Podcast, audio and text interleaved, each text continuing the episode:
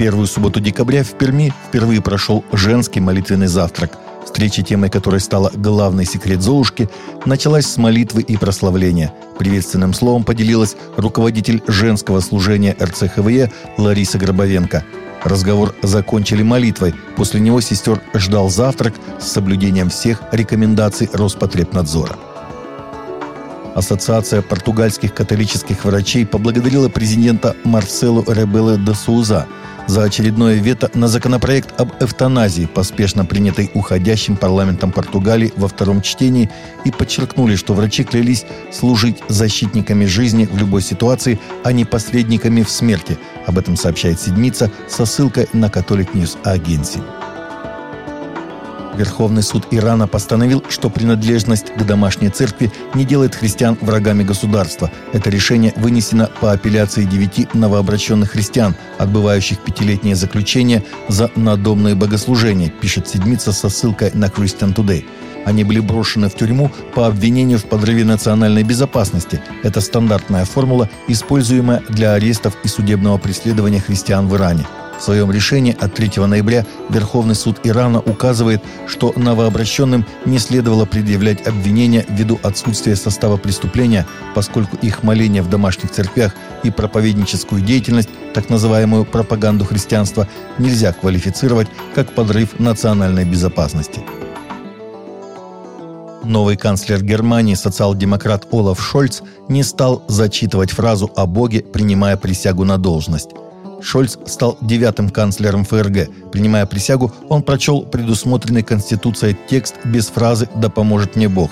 Текст звучит так. «Клянусь использовать свою силу на благосостояние немецкого народа, умножать его благо, отводить от него угрозы, уважать и защищать Конституцию и законы Федерации, выполнять мои обязанности должным образом и быть справедливым каждому». Фразу про Бога разрешено использовать по желанию – до Шольца про Бога в своей присяге не упомянул только один из бывших канцлеров Германии Герхард Шрёдер. Службы безопасности Франции заявили о предотвращении теракта, который двое человек хотели совершить во время рождественских праздников, сообщает канал BFM TV со ссылкой на собственный источник.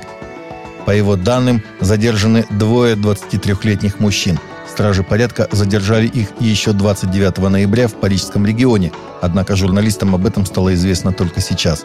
Согласно информации телеканала, подозреваемые планировали совершить нападение на прохожих с использованием ножей. Среди мест, где они собирались осуществить теракт, торговые центры, университеты, центральные улицы городов.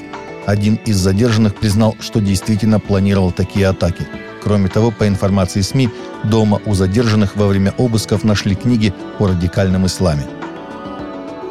Водопроводчик, который недавно обнаружил исчезнувшую сумму наличных и чеков, сложенных внутри стены в церкви Лейквуд Джоэла Остина в Хьюстоне, штат Техас, через 7 лет после того, как из сейфа было похищено около 600 тысяч долларов, получил вознаграждение в размере 20 тысяч долларов от хьюстонских криминалистов – Сантехник, которого зовут Джастин, сказал, что он не жадный человек, но за несколько дней до того, как нашел церковные деньги, он молился Богу, чтобы тот послал ему какую-нибудь помощь. У него маленький сын, и у них были трудные времена, и они ожидали, что Рождество тоже будет трудным. Вандал поджег 50-футовую рождественскую елку Fox News в Нью-Йорке. Полиция арестовала мужчину после того, как он поджег рождественскую елку у здания корпорации новостей. Рождественская елка в красно-бело-синей тематике высотой 50 футов и увенчанная красной звездой была подожжена вскоре после полуночи в среду. Пламя быстро поднялось вверх, сообщает Fox News. Елка была украшена десятью тысячами стеклянных украшений и 100 тысяч огнями. На сборку и украшение елки у рабочих ушел 21 час.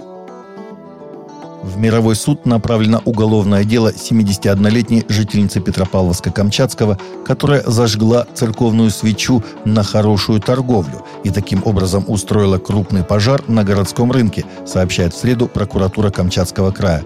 Пенсионерка обвиняется по статье 168 УК РФ – Пожар на рынке по проспекту 50 лет октября в Краевом центре произошел 4 января 2020 года. По версии органа дознания Камчатского главка МЧС, который расследовал дело, виновницей пожара стала нетрезвая пенсионерка, торговавшая на рынке.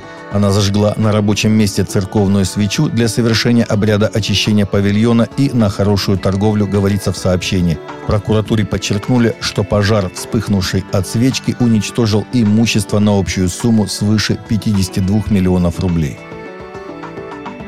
Новое исследование, проведенное Центром культурных исследований Христианского университета Аризоны, предполагает, что среди поколения тысячелетия миллениалов существует двойственное отношение к христианству. Опрос, который является третьим выпуском отчета «Миллениалы в Америке. Новое понимание растущего влияния поколения», показал, что 65% миллениалов исповедуют христианство. Средний показатель по стране составляет 69% то время как 59% миллениалов придерживались благоприятного мнения об Иисусе Христе, они рассматривали христианство скорее как моральную систему для того, чтобы быть хорошим человеком, а не как обязательство следовать за Христом.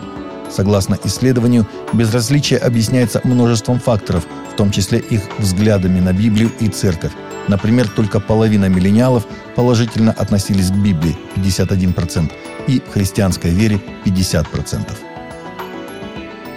Таковы наши новости на сегодня. Новости взяты из открытых источников. Всегда молитесь о полученной информации.